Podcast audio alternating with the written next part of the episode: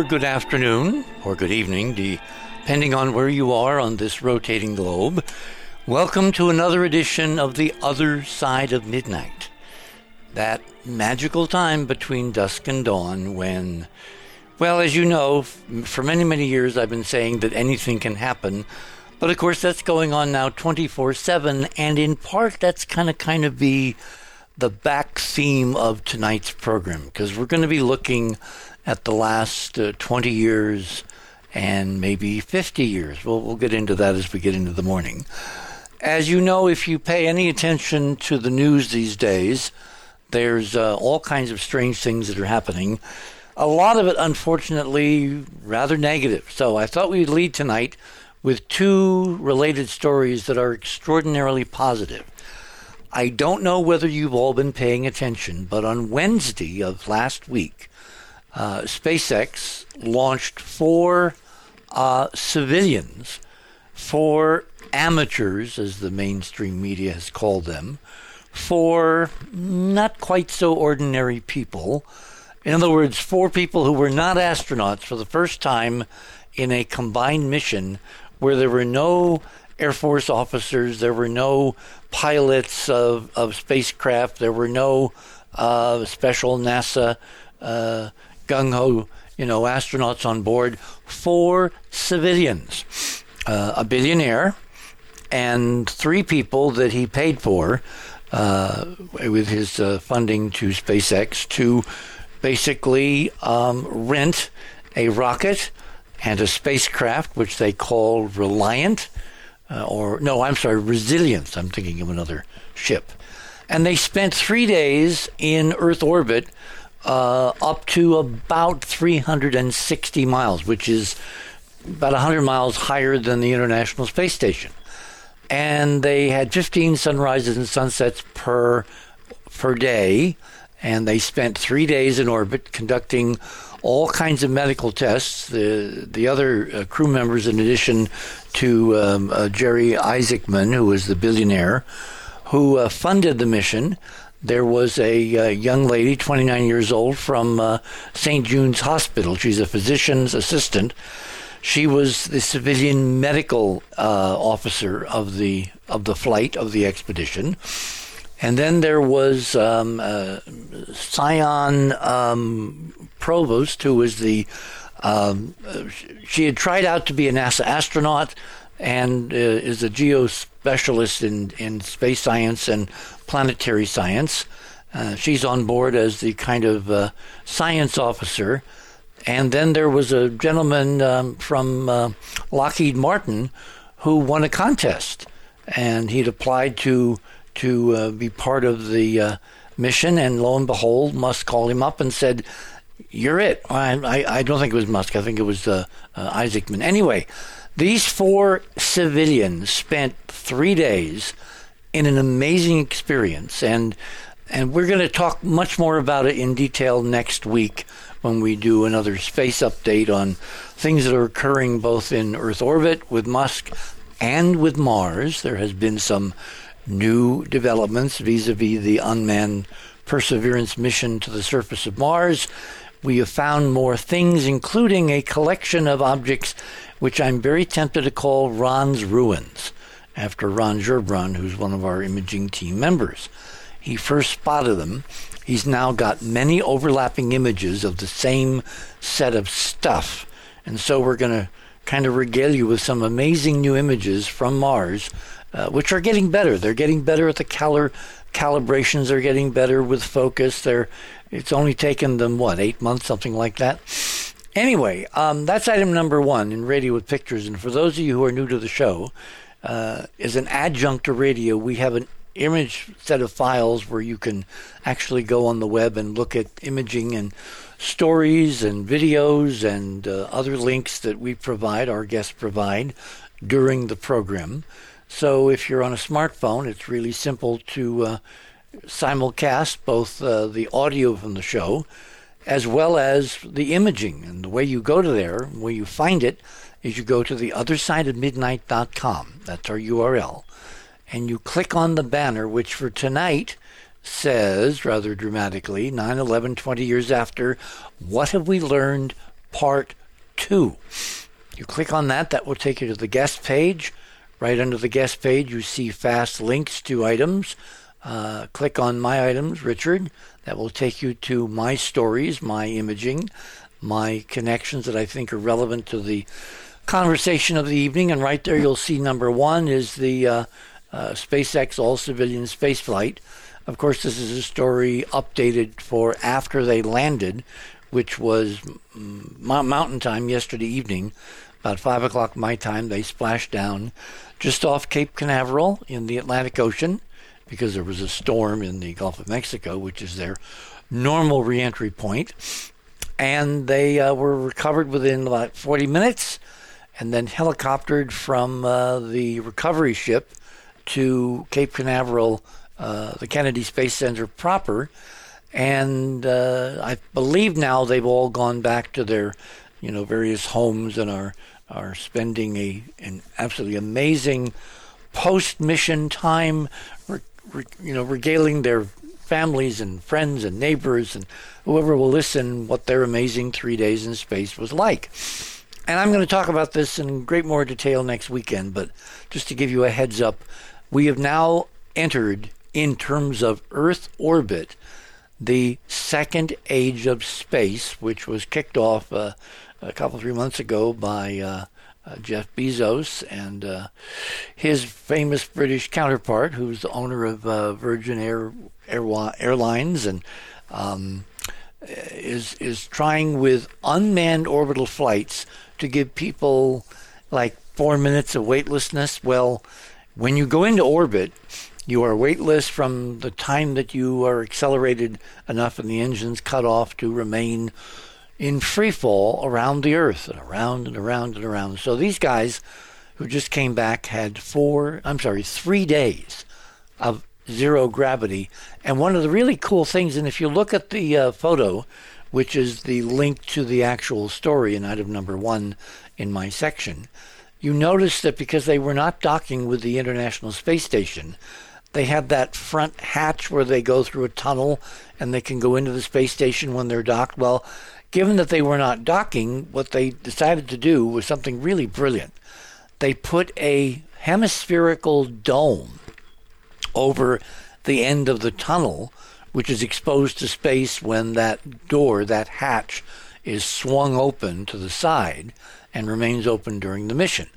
And uh, that, that gave them extraordinary views, 180 degree views in low Earth orbit it must have been quite a, an incredible experience. So, the only reason we haven't heard more of what they're doing and what they were doing is because instead of uh, choosing to um, relay the sights and sound of the three day, extraordinarily important historic mission uh, live to the ground, like a NASA mission does, um, they've stuck it behind a paywall over on Netflix. And the Netflix channel, when you go there, says that their next update on the mission will be September 30th, which, looking at my calendar, is uh, many, many days away. So, uh, we're going to talk next week about putting these experiences behind paywalls, which is absolutely counterindicated in terms of our NASA experience over the last several decades. But is that part of the price that comes from having private enterprise in orbit and to pay for the missions to have, at some level, to quote, make money. Now, in this case, the mission was not making money to make money, it was making money to donate to St. Jude's Hospital. And in fact, as of last night, I haven't checked the numbers today, uh, but as of last night, the mission had apparently raised almost $160 million in donations and contributions and pledges uh, from the audience paying attention to the first all civilian mission into Earth orbit to safely return. That's not bad. I mean, I remember the old days of the Jerry Lewis telethon, and if I had been, you know, advising either Musk or Mr. Isaacman, I would have said, no, your business model is wrong. You should do a telethon like Jerry did from orbit, from that cupola, with the Earth in the background, and live actualities like the conversations they had with some of the patients at St. Jude's. But, you know, who am I? So, I don't have a billion dollars or two, so we will discuss this in more detail next week, but I think that this is not this is not the way to run a railroad. This is not the way to introduce most of humanity to civilians becoming the predominant occupiers of space. And I'm sure we will have a spirited discussion uh, with some of my friends more on, we should say, the right hand side of the political spectrum. Be that as it may, item number two is kind of a segue to item number one because a few weeks ago, a couple weeks ago, um, down in Florida at Boca Chico, uh, SpaceX lifted the Starship. Remember, that's the upper part of the spacecraft that Musk is building that's not only going to go into Earth orbit with lots of passengers, you know, civilians, but also in the next couple, three years, maybe three years, is destined to take the first civilian flight around the moon and return safely to the Earth. And so to do that, they need a very, very, very large rocket called the Super Heavy Booster. And that Super Heavy Booster was lifted onto its launch stand, complete with a Starship um, upper stage on top. And if you click on that article, the most interesting thing is the close ups of the engines because what Musk has done to create this super heavy booster is he has clustered his rocket engines like the Russians, like the Soviets did um, 30, 40 years ago, and theirs blew up repeatedly. The N1 never made it safely off the launch pad uh, because of the problems in that day and age of synchronizing the exhaust and the resonance and the shock waves from all those multiple engines firing simultaneously. They were never able to successfully accomplish that mission, and so the Soviets had to cancel trips to the moon because their super heavy booster, even more, uh, shall we say, prodigious than the Saturn V, well, they could never get it to work because of the interactions between the various engines and the fact that they could not be synchronized. Well, now in an area of electronics, of AI, of computer control, of much better engineering. Uh, as we know from his launch of the heavy booster a couple, three years ago with the uh, red uh, Tesla Roadster, uh, Musk and his engineering team have been able to solve the synchronization problem. So when the Starship comes up for its first orbital flight, which is going to be sometime in the next few months, um, we can imagine that all those engines firing simultaneously will pave the way for another group of civilians to someday get on the Starship, leave from Boca Chico, or maybe the Cape, we're not sure which yet, and literally travel around the moon before returning to the Earth. That's where we're headed. And as this audience knows, there are surprises, astonishing surprises to be discovered by civilians, not military astronauts, but by civilians waiting on the moon for those close up images and live chats through social media, etc., etc., etc. That's what Wednesday triggered. That's what it kicked off the first civilian crews to look at what's out there, particularly on the moon, and to be able, uncensored, to report on what they see. Moving on. As you know, we're having major problems with climate and weather and global warming, and one of the sad indicators is item number three. The world's largest tree a sequoia in upper Northern California called General Sherman is in the path of another of California's raging forest fires. There's the, I, I've lost count. There's too many. There's tens of millions of acres tonight burning out of control because of a combination of factors that we've covered on this show many, many times. I just thought it was kind of a harbinger of things to come unless we change paths. Um, that they're trying by wrapping the base of the most amazing tree in the world, the largest, uh, which, by the way, at the base is broader than the Saturn V or uh, Musk Super Heavy booster. I think it's 38 feet in diameter. They're wrapping the base of it with an aluminized foil, which reflects the intense heat of, uh, uh, you know, the forest fire, and uh, most vitally protects the base of the tree where the roots enter the soil.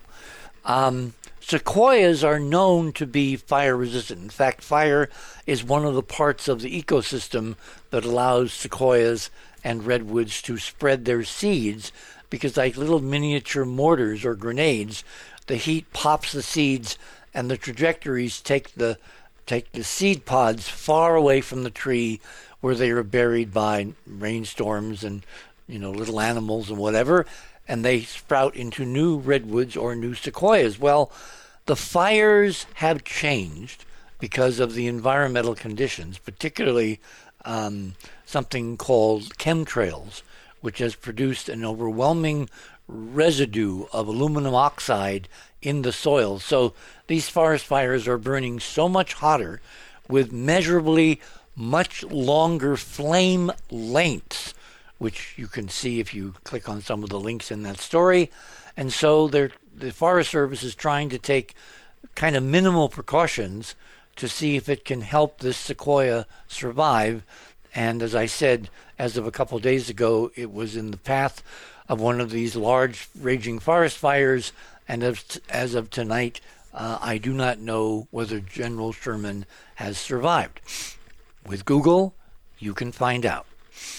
Item number four. Remember, I said that we tried to start out with some upbeat stuff.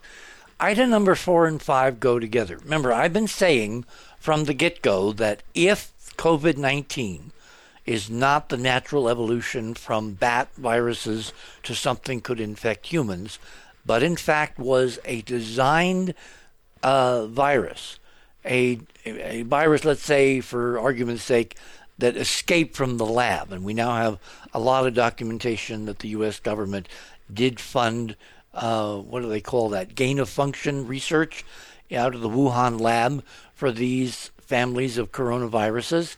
Uh, there's new paperwork, new leaked documents, which reveals that. Well, if someone on Earth, or in my model, someone off Earth, decided to weaponize COVID 19, the question then arises why? Uh, there are several possible answers, some of which we may get to tonight, because they're all extraordinarily controversial. But I want to kind of put it on the record that what I've been saying all along is, you know, our focus on the eventualities of a pandemic, like the need for masks, the need to ultimately find a, a, a vaccine which works and which is safe, pale by consideration to what the virus unchecked is doing all by itself. Now, everybody focuses, as they rightly should, on the percentage of people who contract this disease, this virus, and die. And obviously, you want that number as low as possible. I've been saying from the beginning, um, I'm equally concerned with those who contract this this pandemic, contract this virus, COVID-19, and don't die. Because the numbers are now telling us that something upwards of 30% of people who contract COVID 19 come down with what they've termed euphemistically long COVID symptoms that last for weeks and months. And sometimes, you know, we've now got what, 18 months of data? There are people still suffering from the effects of COVID 19 who picked it up over a year ago. My question has been what happens to those people, the long COVID people, and is in fact this the kind of ulterior reason for creating this virus in the first place, again, in the model that it was created. And I think the evidence is accumulating, and even mainstream observers are now coming to the conclusion that this was something that, if it was not designed as a bioweapon, it was the next best thing because when it escaped, it has acted like a bioweapon. So, if it was designed to do something besides kill people, and its efficiency at killing people is far below, you know, things like Ebola, etc. If it was designed to infect a large number of people, what would have been the reason? Well, that's where story four and five come in, because separate studies conducted on opposite sides of the Atlantic Ocean are indicating the same thing that there have been something like um, 13,000 people out of a field of 80,000 that were measured who've had substantial decreases in their intelligence as gauged by standard IQ tests that these patients were given. Now, again, as with anything in science these days, for every study, there's a counterfactual study, or at least there are people who claim there's something else going on. So, without kind of polluting the conversation, all I'll tell you is read those two items, read the source links, and then begin to do your own research. Because my approach to this has been getting this, even if you survive, is not something you want to do. You want to avoid getting COVID 19 in every way possible. And if you get it, the application, as soon as you know, of monoclonal antibodies seems to do the trick and prevent you from dying. Does it prevent you from having long COVID? That's something we don't know. Nobody knows because this is so new. And our whole medical regime seems to be predicated on months and years of study where now we've only had a few months of exposure to a novel virus which has all kinds of novel symptoms up to and including, if you look at these studies, a substantial impact on cognitive function and the brain. And again, there are people who say there are other possible explanations for this. Um, you got to do your homework. And when I say do your homework, don't just stick with social media. Go to original sources. Try to find papers, studies. Try to find peer reviewed papers or studies. This is the no single point failure model. That's what science is built on. It isn't one person's results, it's one person's results that then can be corroborated again and again and again by independent people, independent researchers, independent doctors, and independent teams that come up with the same answer. That's how we know what we know, at least in terms of the Western scientific modality. Is there any other way to fly? I don't think so. Moving on.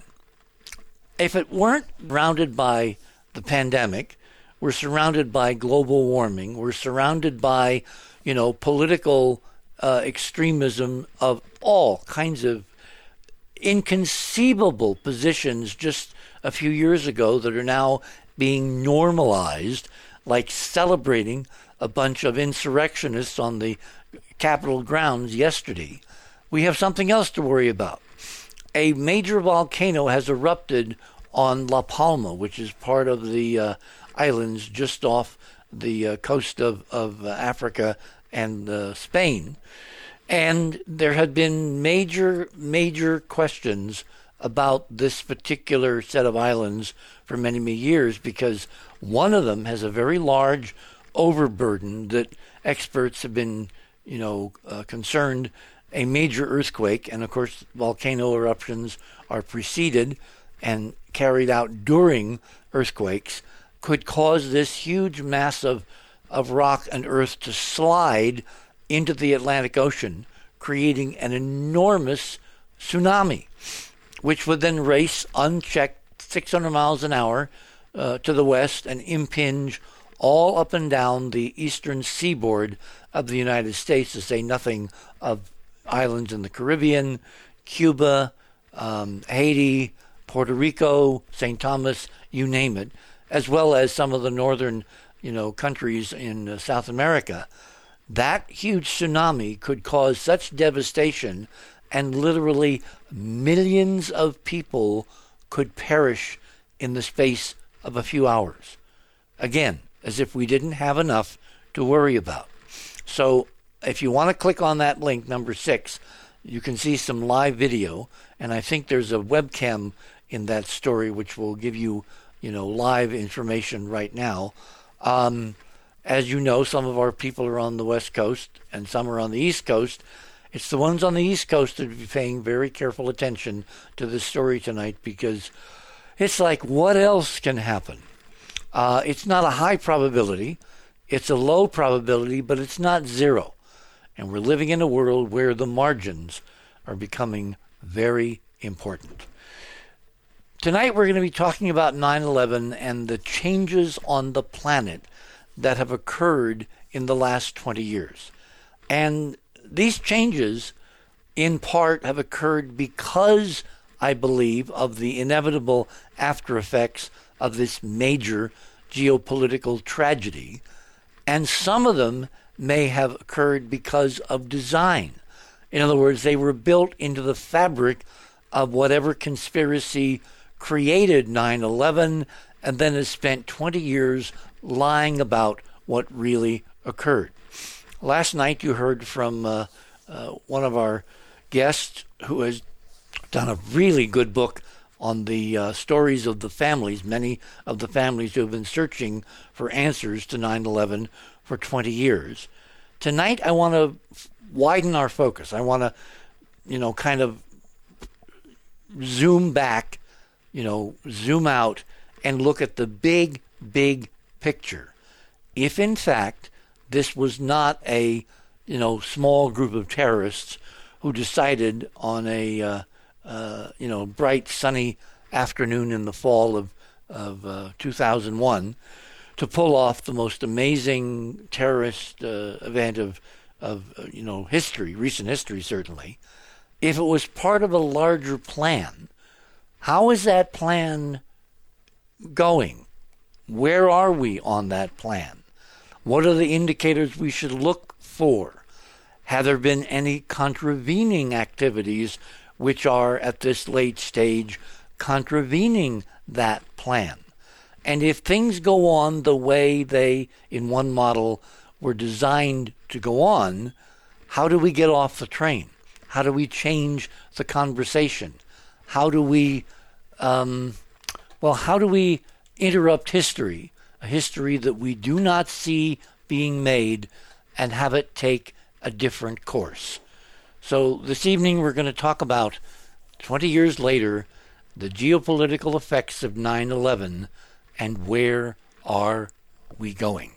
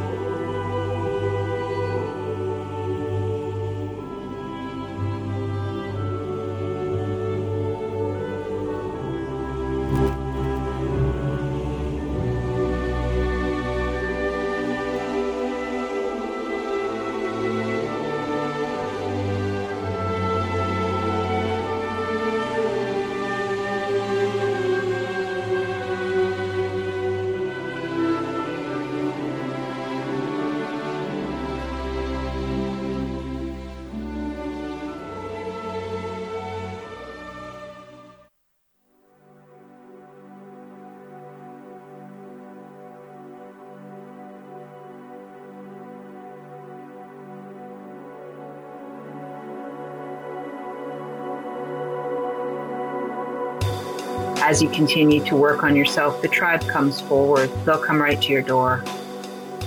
So just keep doing the work and it'll come together.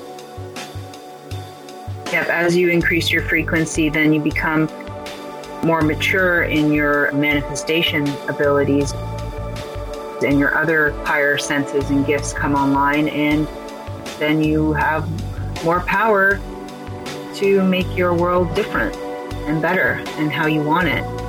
And so that's why working on yourself is so important because then you're going to create the reality that you want rather than get sucked into the dystopia that's being created by the negative or shadow side.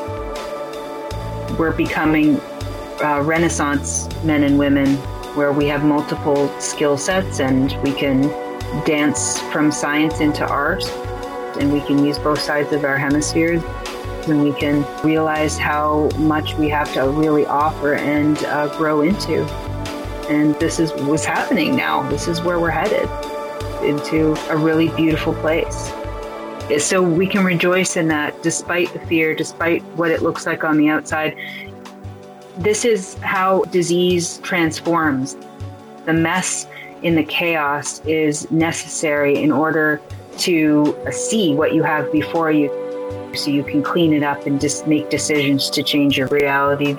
If you don't see it, how do you know it's there to even be changed? Or if you ignore it, right?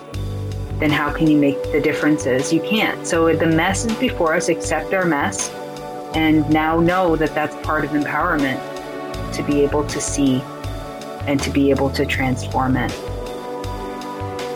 Hi, this is Amanda Vollmer, and I was on the other side of the news and I really enjoy my time discussing deeper topics and really getting to the heart of truth and the things that matter in this world and what we are doing and why we're here and, and what we're heading toward. I really recommend listening in and, and learning, uh, expanding your awareness and your knowledge. It's important, and these are the times to do it. And we're being asked to pay attention and to challenge ourselves and uh, think beyond beyond the box.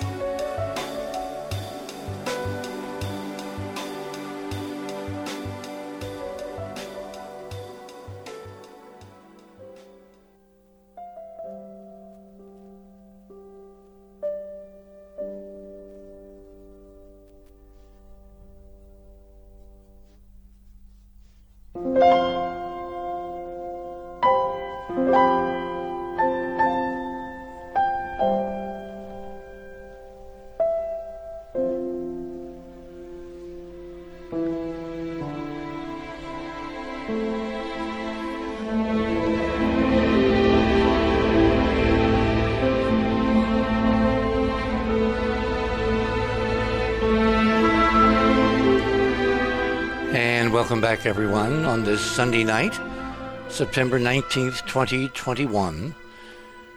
We're considering tonight, and we've got a really good cast to consider this with, the impact of 9 11 20 years after, two decades of what was called, up until a few days ago, the Forever War.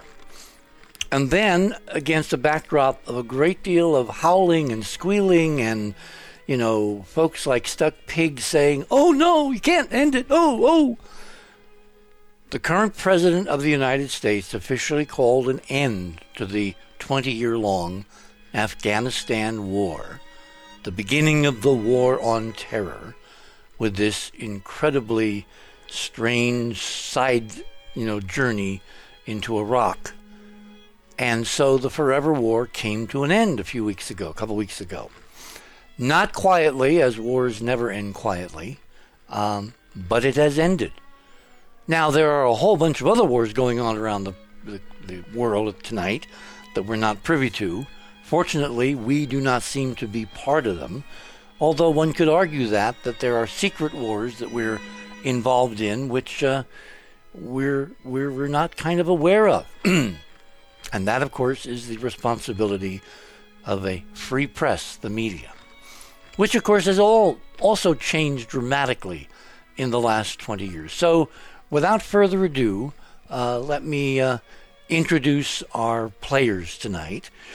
Our faculty, our guests, uh, we of course have uh, uh, Barbara Honegger with us. Barbara was a former member, and very interesting historical perspective. She was the only woman in involved in the Reagan administration at a senior policy level, and so she has uh, been on the show many different times.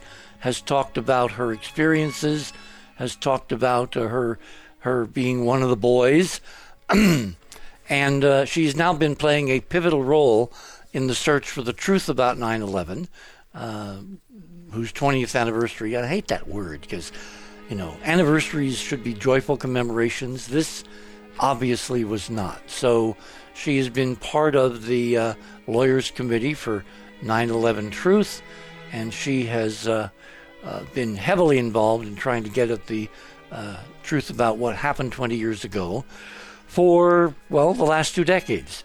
Our other participant this evening is, uh, is Dr. Richard Spence, who's a professor of history at uh, University of Idaho. He says he's now retired, but it's one of those things where are you ever really retired? His interests include Russian and military history, including uh, espionage, occultism, and anti Semitism. And you can go to the other side of midnight and click on both their bios and read a lot more. I don't want to take up any more time. So, Barbara and Rick, welcome back to the other side of midnight. Well, thank you, Richard, and welcome back to the other side of midnight yourself. we have had some infrastructure problems here in New Mexico, which I believe are now going to be solved. There have been some important new developments, and I may have more to report to our audience uh, next week on that front. Um, Rick, I want to start with you because as as an, as an historian, and I'm having electronic problems here. Sorry. Um, as an historian, uh, we're looking now at an aftermath, in a limited sense, of a 20 year war, which literally ended a few days ago. Has there been any other comparable period in American history, and maybe in a broader context, where a population has been involved in such a lengthy endeavor? And if so, what were the effects on that culture as compared to the obvious changes in our own culture. Well, you mean if war's gone on for more than 20 years? Yes. Yes, yes. That's not uncommon at all. If you go back far enough, not even that far, there was the Hundred Years' War, which actually was longer than a hundred years and was on and off.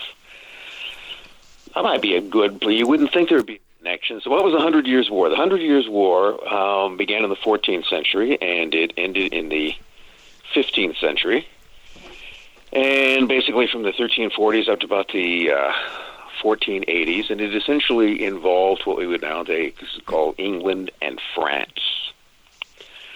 And it went through a variety of phases, but one of the things it was essentially what the war was about in the beginning was an effort by the English monarchs to make themselves the kings of France.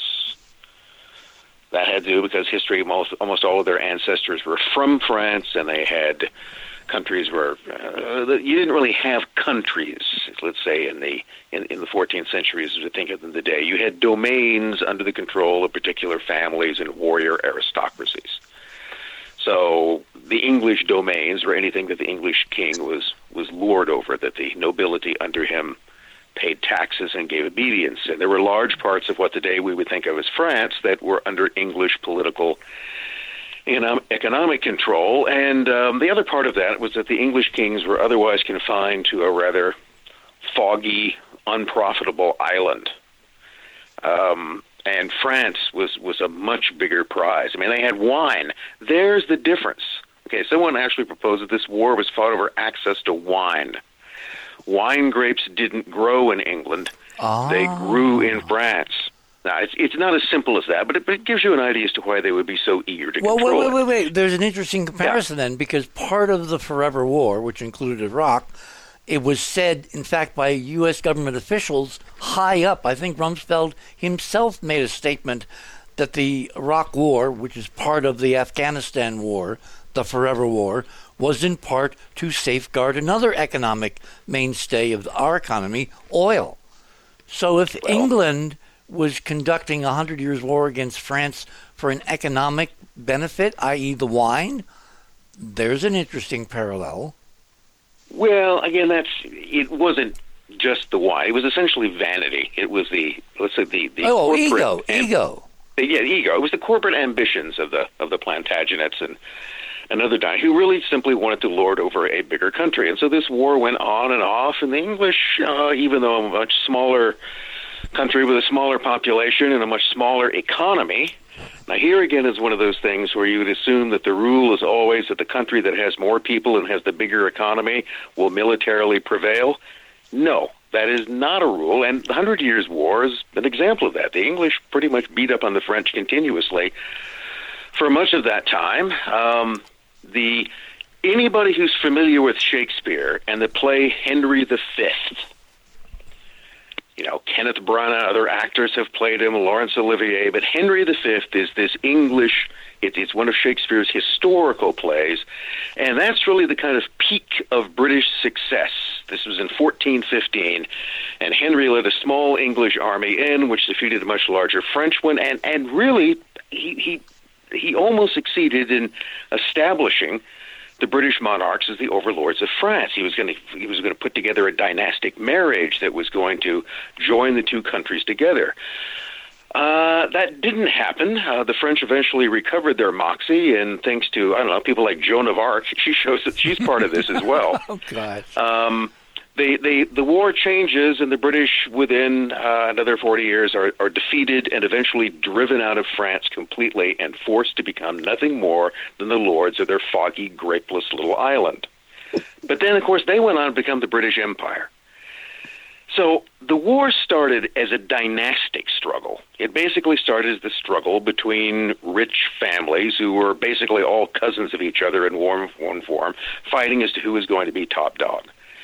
And the peoples they led when the war started back in the 1300s weren't specifically, you know, you couldn't even go around at that time and find somebody who was distinctly English or French in the way that we think of them today.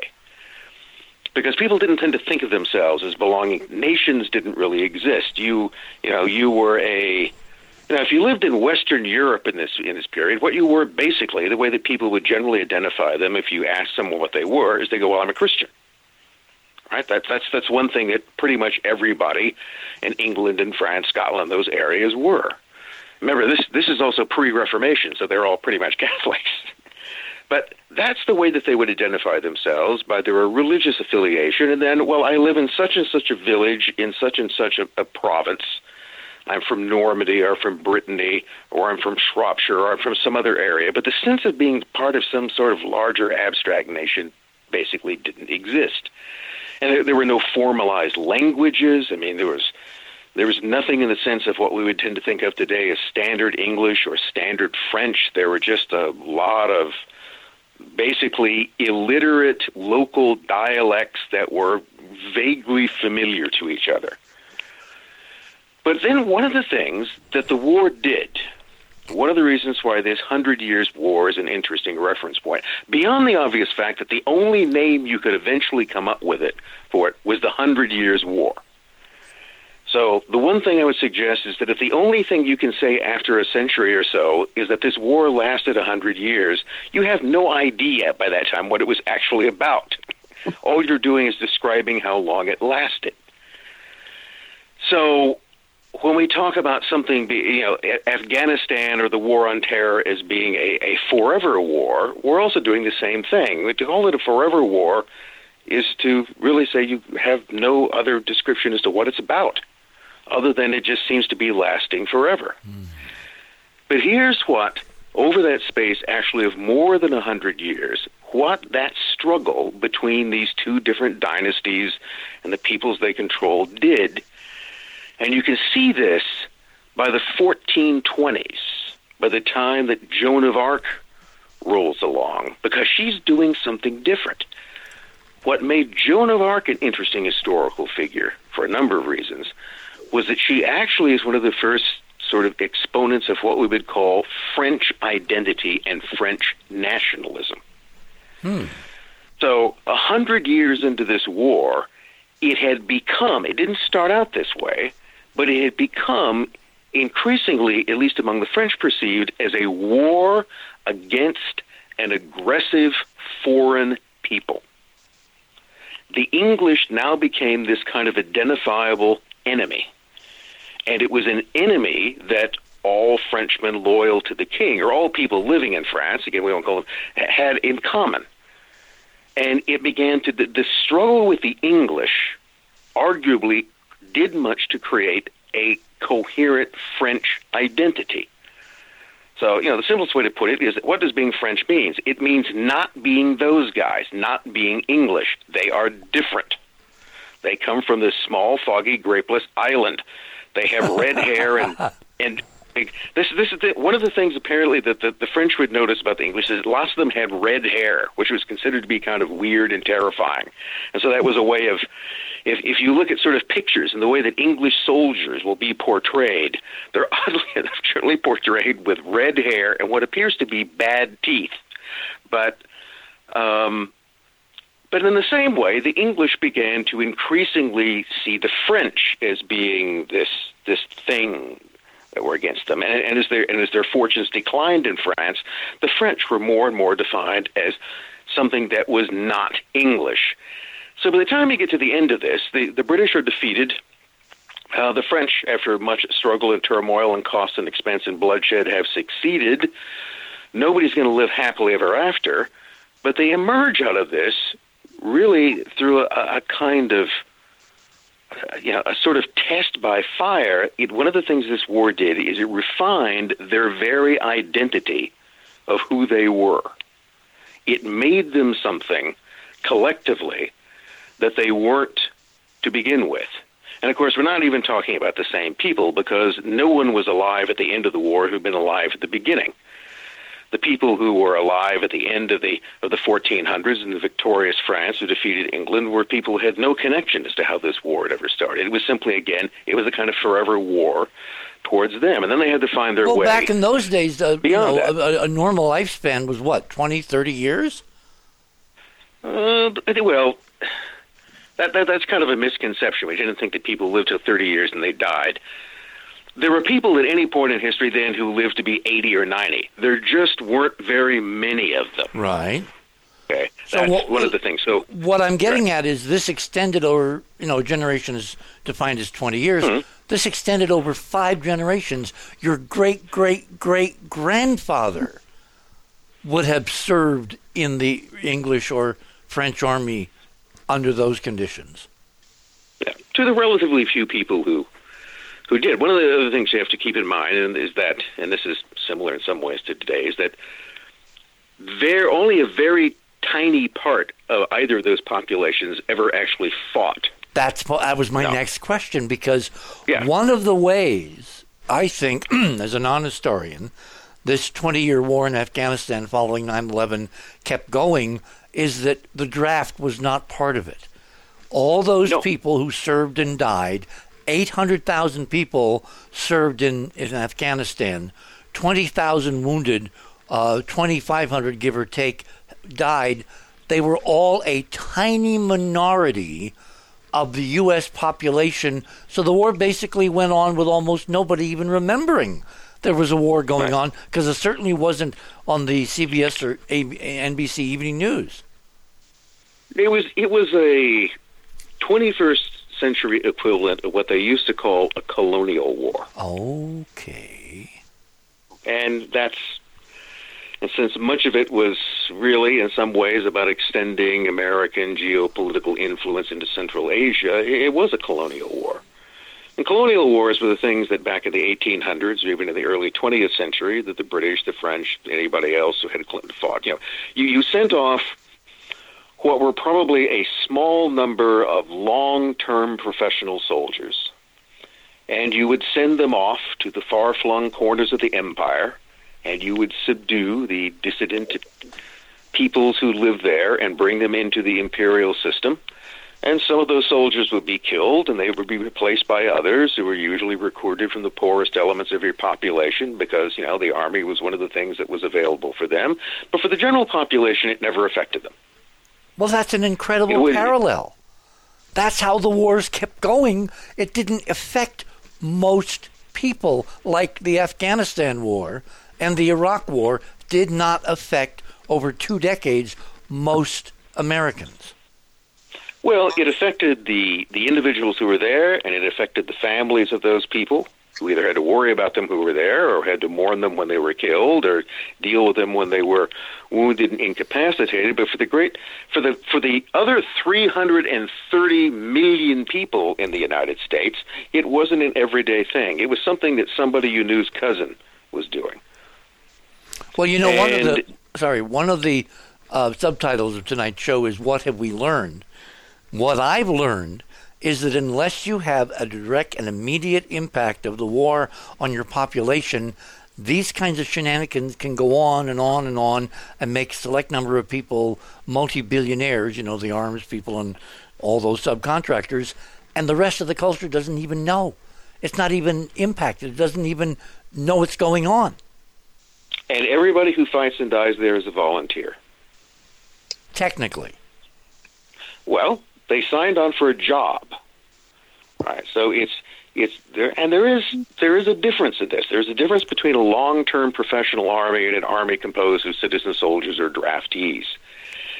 And you know, a, a draftee is someone who is either through patriotic devotion or through simply you know bad luck of the draw. They're they're there not entirely of their free will. So it's you might be eager to go, you might consider it the best opportunity of your life, or you might hate it. But there is a, there is an element of compulsion. On the other hand, when you offer big enlistment bonuses and uh, post-service educational guarantees, when you throw out the economic incentives to get people to enlist, and that's one of the things that much of the armed services have problems with is, is getting enlistees. That's why they offer that money because it's necessary to bring people in to what is inherently dangerous work. So it's But- basically so- importing capitalism into the into the business of war. Well, that's always been there. I mean, it, it, it, one of the things that it does is that it turns, you know, this is going to be. I don't mean this to sound. It may be controversial, but it's it's basically true. You, we we place a, a great emphasis on the reason why people fight or why they would join the American Armed Services is out of a sense of patriotic duty, which for a great many people is true. But on the other hand, you also make it economically quite attractive. And why do you do that? Because you have to. Because quite simply, if you didn't offer the economic incentives for people to enlist in the military, many or most of those who currently do would not. Hmm. And one of the things that does is that intentionally or not, but it turns it into a kind of mercenary arrangement. So you need an economic underclass to perpetuate these forever wars. Otherwise, in a volunteer political system, nobody would sign up, or very few would sign up. Well, you know, not a lot of not a lot of rich people generally go out and volunteer for the army. They- If it's a tradition in their family to become to go as an officer, they might well do that as a family tradition. That also carries with it social pres- prestige and the greater chance of monetary reward from that as well.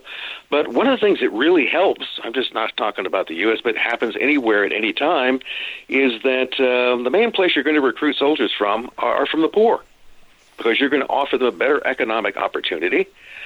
It was the same in Rome, right? So wealthy Romans from patrician families, guys like Julius Caesar, became the leaders of army. They might devote themselves to leading the armies of Rome, but of course they never served as a foot soldier. But the legionnaires who marched behind Caesar, the legionnaires who helped Caesar to control, you know, earn his reputation and eventually almost make him the king of Rome, whose loyalty was to him ultimately and not Rome because he handed out a lot of money to them. They were there because that was the best op- economic opportunity they could find. I mean, the, the Roman army, even in its imperial heyday, even had a kind of retirement plan. If you uh, if you stay in for twenty or twenty five years, you know, and and you live, and you've still got all of your limbs by the time that you're finished with it, they'll actually give you a plot of land. You can settle on the frontiers of the empire and you can become a farmer. You can continue to be a kind of useful contribution to this. And, and that there wasn't any other kind of job at that time you know, that ever had a kind of retirement plan. You had to stay alive, which was kind of tricky, but that's would be would be necessary. So during the Hundred uh, Years' War on both sides, loosely England, loosely France. Were the peasants conscripted to serve in the armies, or was it a volunteer reward system like it is supposedly today? Well, most of the common soldiers would probably have been from peasant origin because, well, pretty much if you weren't from the nobility or the small middle class, the the merchants, the artisans, then you were a peasant. Okay, remember, society at that time at least eight out of every ten people living in those countries were farmers, uh, and and and generally relatively poor farmers as well. And you know, anybody who's even today farming is, um, you know, it can be economically rewarding, but it, but it's it's hard, it's risky. You know, the rains don't come, or the rain too much rain comes. Uh, it's it's it's it, it's something that people would often, you know, you might argue with any kind of gumption or initiative, would be looking for for a way to get out of. So if you looked at medieval armies, which is basically what you're talking about, you're looking at armies that would be led by aristocrats. They're always led by the nobility. The, the nobility were a, a warrior administrative caste. That's that's what nobles did. Nobles basically knew how to fight. That was their whole purpose. And when the king called on them, the whole point within a feudal system or a system of patronage is that when the king called upon his nobles to show up to fight for him wherever he wanted to fight for whatever reason, they would ideally do so and they'd bring along a number of fighting men with them. And those would be commoners. Uh, and you know, but it's, it's an interesting kind of question if you look at a at some kind of social profile of, of common soldiers, which we don't know much about in that period you'd find people who were probably of peasant origin. Um, you'd often the term if, if that was well let's, let's take something up let's go up a few centuries to a different period but same situation if you go up to the the armies of the napoleonic wars and even if you go into the british army in the 19th century again you had aristocratic officers you had common soldiers who either came from the countryside or they came from from urban slums. This was the best kind of job they'd ever had, but it was someone I, I'm sure it was Wellington or someone asked, you know, what made your soul great? You know, where, where do your soldiers come from? And he goes, well, they're basically the scum of the earth. Mm. You know, there's there's his view was that these these weren't necessarily particularly good or noble individuals. uh, you know, the, the question is how many of them in, otherwise would have been thieves or cutthroats. it's it was you you basically served out of the the money which you had. I mean, you you got a number of things. You did, if your officers took care of you, what did you get? You got clothes. You probably got a new pair of boots every so often, and most importantly, you were fed at least twice a day. I'll tell you what, we're, we're, we're, we're, at the so top of the more. hour. Yeah. We're at the top of the hour. Let's hold it there. My guests this morning for the first couple hours are Dr. Richard Spence, who is an historian, uh, retired supposedly at the University of Idaho, and uh, Barbara Honegger, who served in a high level policy position in the Reagan White House and has been a dedicated, uh, I'm trying to think of the appropriate term, dedicated volunteer to get to the bottom and the truth of 9 11 and when we come back, we're going to ask Barbara the same question What effects on our culture of 9 11 has she seen in the last 20 years? You're on the other side of midnight. My name is Richard C. Hoagland. We shall return.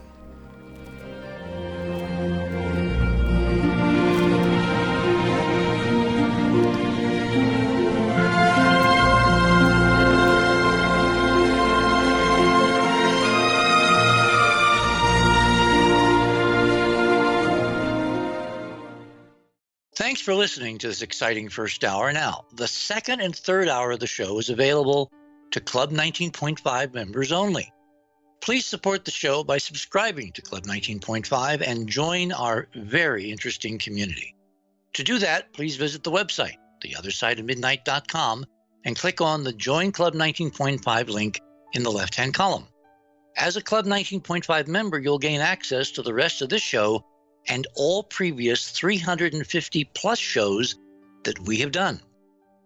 Now, recent Club 19.5 member archive recording have the commercials removed and the sound quality has been enhanced. You'll also receive a dedicated private podcast feed that contains these enhanced show recordings. And you'll be able to download the MP3 files directly from the archive if you prefer. As a Club 19.5 member, you'll also be the first to preview our new videos and reports.